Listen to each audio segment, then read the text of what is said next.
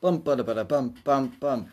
Hello, welcome back to Living on a Scale News. I am Henry Kling. Today is a quick, short episode. We're updating you on the Hadouken situation. Today with me is Cooper Van Buren, our now resident Hadouken export. Cooper. Yes, hi. So, a uh, recent update with the Hadouken situation. It turns out the Hadouken uh, has been employing ninjas, and the ninjas have snuck into the Vatican, and one attempted to uh, assassinate the Pope just oh earlier my. today. That is very yes. Wow. Reports are still coming out, um, but uh, so far from what we can tell, it, the ninja snuck into the Pope's uh, room, uh, waited for him to come in, and then attacked him with a katana.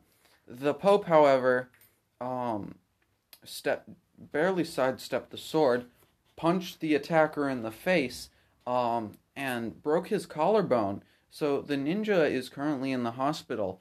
Um, and the Pope has not spoken yet about this, um, but the Hadouken has been uh, unusually quiet since this.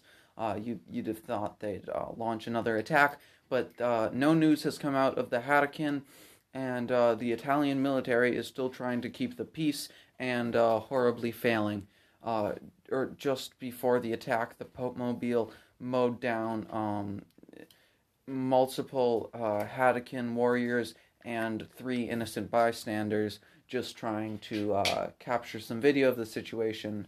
Um, all three are in critical condition, and um, we will keep you updated as uh, news comes out. Thank you, Cooper. This is Henry Kling with Living on a Scale News. Thank you for listening today. This was just a quick news flash. Thank you. This has been Living on a Scale News.